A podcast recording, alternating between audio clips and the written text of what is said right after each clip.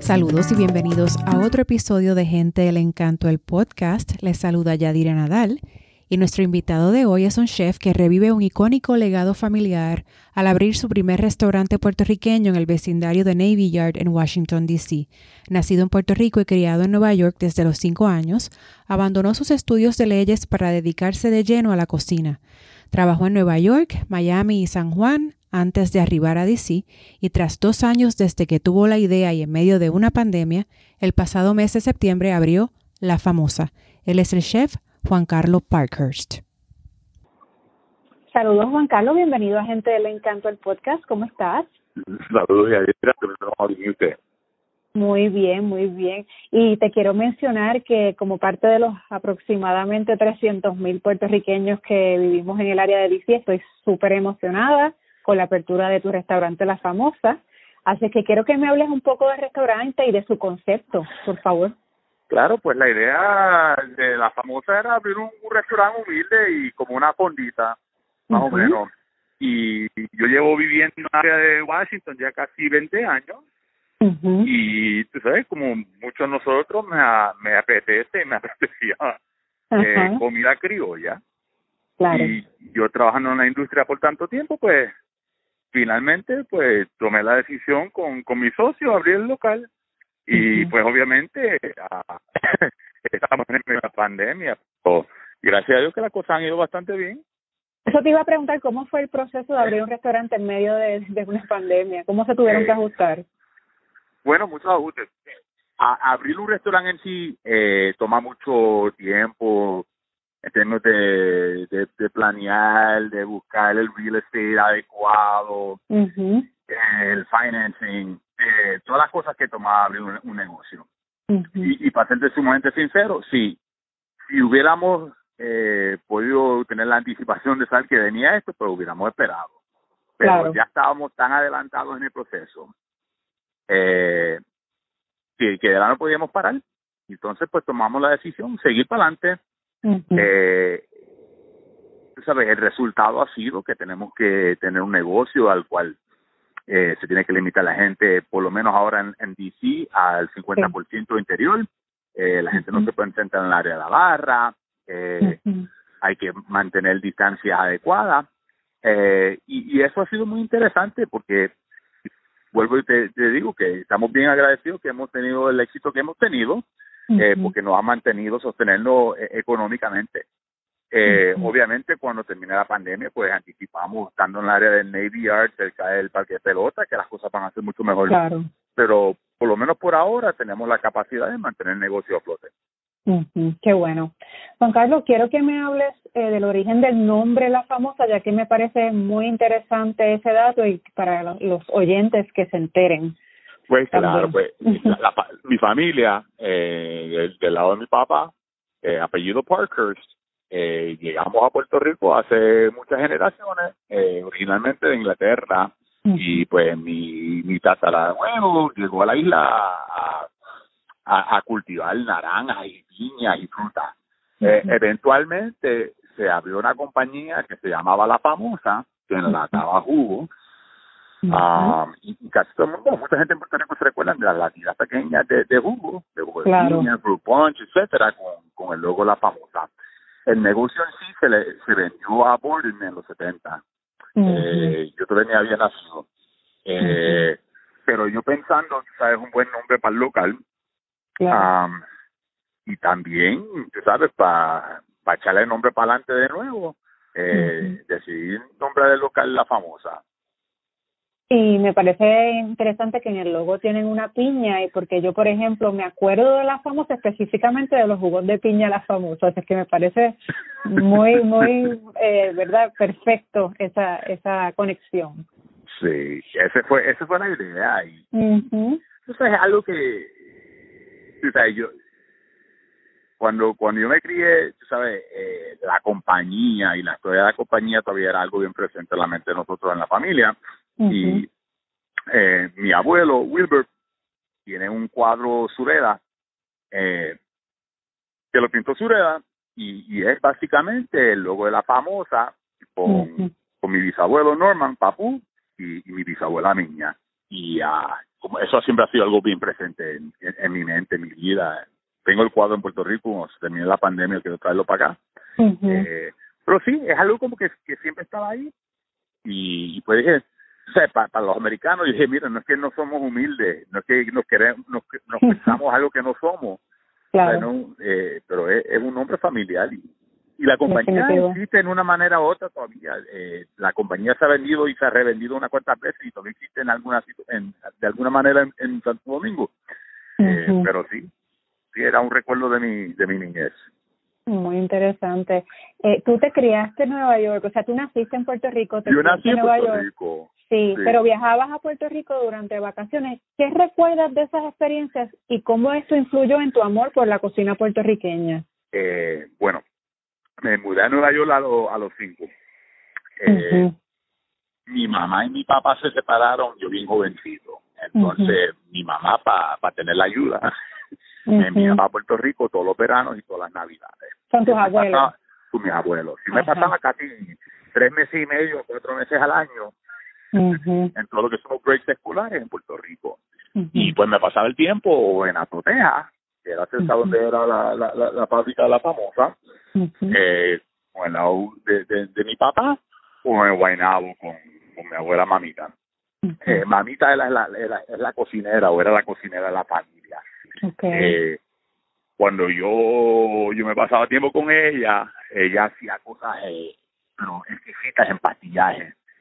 Y pues ella se pasaba haciendo bizcochos de bola y y ahí creo que es donde salió mi, mi amor de la comida y, mi interés culinario. Obviamente, eh, como muchos de nosotros, y especialmente aquí en este país, lo que se llama First Generation, pues la expectativa era que, que, estudiara a ser profesional, el médico, doctor, el abogado. Eh, pero no. fui, fui, yo estudié Derecho, pero lo odié. Eso te iba a preguntar porque leí que empezaste a estudiar leyes y cuándo fue que tú dijiste, espérate, no, esto no es lo que yo quiero, yo quiero dedicarme a ser chef. ¿Cuándo fue eso? Yo para el segundo año de, de, de escuela de, de, derecho me rayé. Mm, okay. Eso no era para mí. Y, pues yo había empezado a trabajar en, en cocina durante la universidad para pagar pues, para la cuenta, para tener dinerito por ahí. Y como dije, pues déjame quedarme en esta industria que ya me gusta y después de derecho pues fui y empecé con una compañía Steakhouse en Nueva York. Y el resto es, una, es la historia de mi vida eh. he pasado en, restaurantes siendo gerente o trabajando en la cocina. Ahora ahora a los 45 pues ya llevo 20, 20 y pico de años haciendo lo que hago y entonces hablan un poquito del menú de la famosa, ¿cuáles son algunas de las ricuras que ustedes ofrecen? bueno, obviamente. ya yo lo probé, así que delante a, de a, Bayamón, a Toteja, pues tengo la tripleta, eh, que es algo que, que, es bien reconocido en, en la isla y eso pues lo traje para acá. Es algo que, que se vende muchísimo aquí. Tengo mi propia interpretación en lo que es una, una chuleta cancán. Yo no hago el corte clásico en sí, eh, yo uso lo que se llama un, Berkshire Hog, so es un, corte de carne, eh, bueno, es un cerdo que tiene como una calidad mucho más alta de quizás lo que uno se encuentra a veces, y pues me la, me la preparan a mis especificaciones. Eh, obviamente tengo el chillo frito. eh, so, todas las cosas que tengo son no necesariamente eh, estrictamente, eh, ¿cómo que se, cómo te puedo decir? No quiero ser una copia exactamente de lo que te vas a encontrar en Puerto Rico en sí, ¿verdad? Pero quiero que si, eres boricua, si tienes restaurante, vas a reconocer lo que estás comiendo. eh, pero obviamente yo tomo con tu interpretación. Con mis interpretaciones, correcto. Y en términos de cócteles también, de cositas para tomar, también tienen algunas cosas así. Obviamente, pues. Eh, mi, mi, mi, familia fueron los que trajeron Coco López al, al mercado en Puerto Rico. Ajá, no lo también. Eh, pero Coco López fue algo que, que, que la famosa trajo al mercado en Puerto Rico, creo que en el 68. obviamente la piña colada tiene que estar en el menú. Claro. Y se vende, pero yo no la hago con ron, la hago con pitorro. Uh, mejor todavía. eh, tenemos cosas bien chéveres como el Puerto Rico Tiki, que es como un play on a, on a tiki cocktail, la pasión, y, y de verdad lo que tratamos de encarrilarnos es usar todos eh, los ingredientes más frescos posibles, fruta fresca, néctar fresco, eh, usamos una línea de pitorro que viene de Nueva York, que es un craft pitorro, um, aquí en DC también hay una una destilería que hace un ron pero muy bueno que se llama Cotton and Reed tenemos un partnership con Cotton and Reed y usamos mucho de sus productos o también trato de, de, apoyar lo que es local claro. y lo que es ¿sabes? eficiente muy bien eh, Juan Carlos ¿cuál es tu plato favorito de comida puertorriqueña? eh, mi plato favorito y se va a arreglar una bichuela. Muy bien, basic. basic. Sí, sí, sí. Y cuando tú visitas a Puerto Rico, eh, en, dime, mencioname alguno de los sitios donde te gusta comer. Me fascina ir en la placita al pescado. pescado. Eh, claro, uno de mis favoritos también. Absolutamente que sí. O sea, ah, y, tengo un postre aquí que es el mousse palcha. Y la mm. destinación del mousse palcha vino del. Ellos hacen como un, un, un, palcha, pero como en estilo Key Lime Pie. Ajá, eh, ajá. Que he comido muy bien entera, que me recuerda. que So, esa fue la inspiración para ese postre.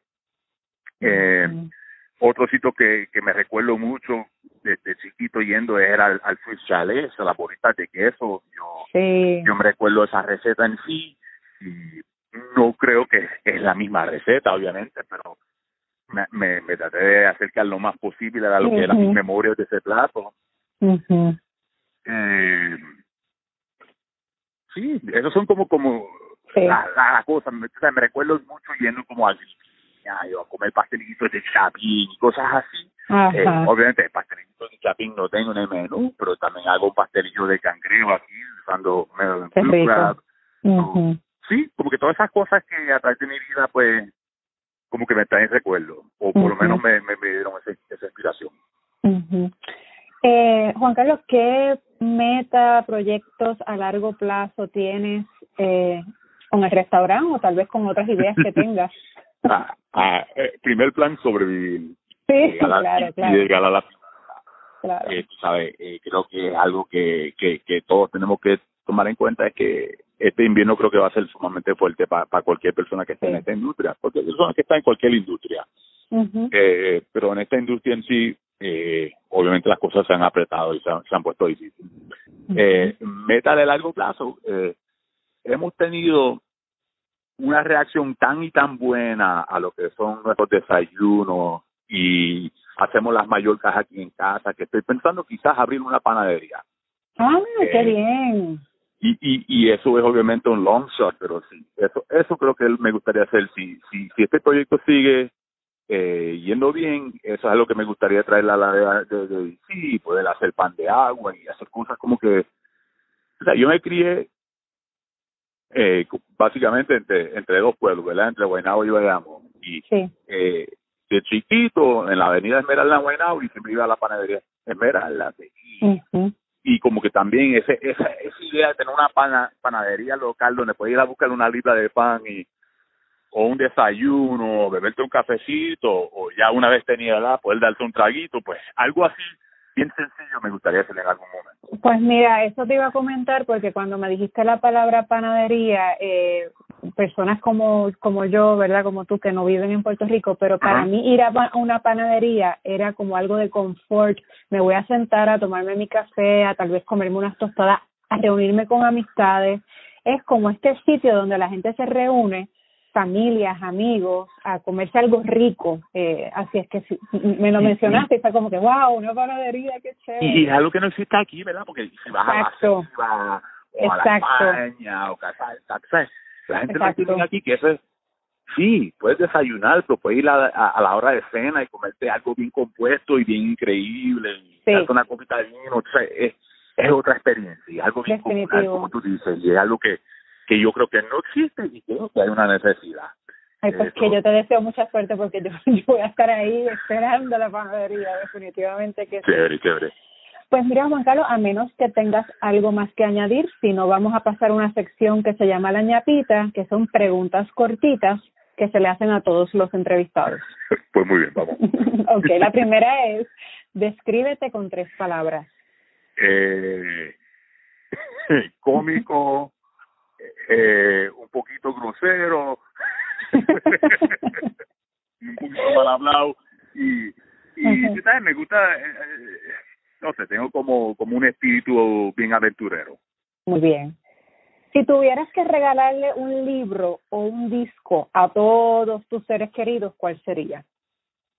Oh, wow. si te viene uno a la mente, si no brincamos, tranquilo. No, no, no. eh, fíjate, a, amor en los tiempos de cólera. Ah, muy bien, muy bien. Ahora será amor en los tiempos de pandemia, ¿verdad? De COVID. Ajá. Es very apropos, ¿verdad? Sí, definitivo. Eh, una frase o una cita tuya o de otra persona que te guste mucho. Eh, porque un lagartijo se trepa en un poste no lo hace electricista. es que yo no lo había escuchado. Eso está bueno, me gusta. Eh, ¿Cuál es un hábito poco usual o una manía que tienes? Una manía que tengo. Tengo muchos problemas freudianos. Eh, Ajá. Eh, como un tic, un tic nervioso, siempre estoy como que organizando las cosas. O sea, si veo una, una esquinita levantada en, un, en una alfombra o algo, aunque no sea mi casa, pues lo Te voy a invitar para mi casa cuando pase todo esto. Entonces. eh, en años recientes, ¿qué nueva creencia, comportamiento o práctica mejoró considerablemente tu vida? Eh, yo soy un estudiante de artes marciales, en particular el, el, el, el jiu-jitsu brasilero, y, y es una un deporte, una disciplina y una manera de ser que, en mi opinión, me ha permitido eh, funcionar a través de muchos obstáculos, eh, porque como que uno tiene que estar presente en el momento, tienes que bregar con el estrés, tienes que bregar con muchas situaciones y creo que eso me ha, me ha ayudado en mi vida adulta como que a bregar un poquito mejor. Muy bien. Eh, ¿Un puertorriqueño o puertorriqueña que admire? Eh, para evitar sonar político en esta época, yo tendría que decir, y, y, y quizás, ¿sabes? Yo voy a decir, eh, yo voy a decirle, Mm, sin vamos miedo, a seguir. sin miedo, dilo. No, no, vamos a seguir en esta, que no me quiero. Ok, ok, brincamos, brincamos, no hay no me quiero declarar en esta. Ok, vamos. Eh, ¿Quisieras aprender a? Quisiera aprender a hablar francés. Muy bien. Eh, ¿Qué te inspira? Wow, ¿qué me inspira a mis hijos? eh, como te digo, como todos, con muchas personas, pues tengo de una familia donde donde hubo divorcio y como que eh, mis hijos, mi hija Carolina, la mayor, y, Samuel todos los días me inspiran a, a, ser mejor padre. Muy bien. Y estar presente. Cuando sientes que pierdes el enfoque o la inspiración temporariamente, ¿qué haces? Eh, trato de meditar y tengo que decir que no soy muy bueno en eso, pero pero lo intento que definitivamente ayuda. Muy bien. ¿Y quisieras que te recordaran por? Eh, por buena gente, por una persona que, que que disfruta la vida y, que quiere compartir con otro. Muy bien. Juan Carlos, ¿cómo okay, voy a darte mi, mi boricua que, que creo que me inspira y, no es... Ok, dale, dale. Vamos a decir Lin Manuel Miranda para pa, no sonar tu cliché, ah. pero muy bien. Creo que es una persona que, que ha llevado el pueblo puertorriqueño a, a una visibilidad donde nos entienden para, para lo que somos, que somos gente de, de cultura, gente de una cultura profunda, gente que, que vale, ¿me entiendes? Que la, la, creo que la perspectiva ha sido bien diferente sobre lo que es un puertorriqueño y, cuando él llegó al mapa Creo que la gente está entendiendo quién somos nosotros. Sin duda alguna, estoy, estoy muy de acuerdo. Eh, Juan Carlos, ¿cómo las personas pueden seguir a La Famosa en las redes sociales? Ah, pueden ir a islafamosa.com, eh, nuestro agente también en Insta es Isla Famosa. Eh, yo no yo no participo en Facebook, pero tenemos también eh, Facebook y todo es Isla Famosa, ese es nuestro agente. Perfecto, perfecto. Pues Juan Carlos, yo agradezco tu tiempo. Ya yo probé algunas ricuras de la famosa y a las personas que nos escuchen en el área de DC, áreas limítrofes, vayan y prueben eh, no solo no solo tienen que ser puertorriqueños, todo el mundo, por favor, vayan y, prueben las cosas tan deliciosas que tienes. Así es que muchas gracias y ya nos estaremos comunicando. Esta plataforma está disponible para ti, para proyectos futuros también. Un millón de gracias, que pasen muy tardes. Sí, igual. bye. bye. La música de este podcast fue creada por José Eduardo Santana y Daniel Díaz y visítanos en gentedelencanto.com y también estamos en las redes como Gente del Encanto en Facebook y en Instagram. Muchas gracias por escuchar y bendiciones.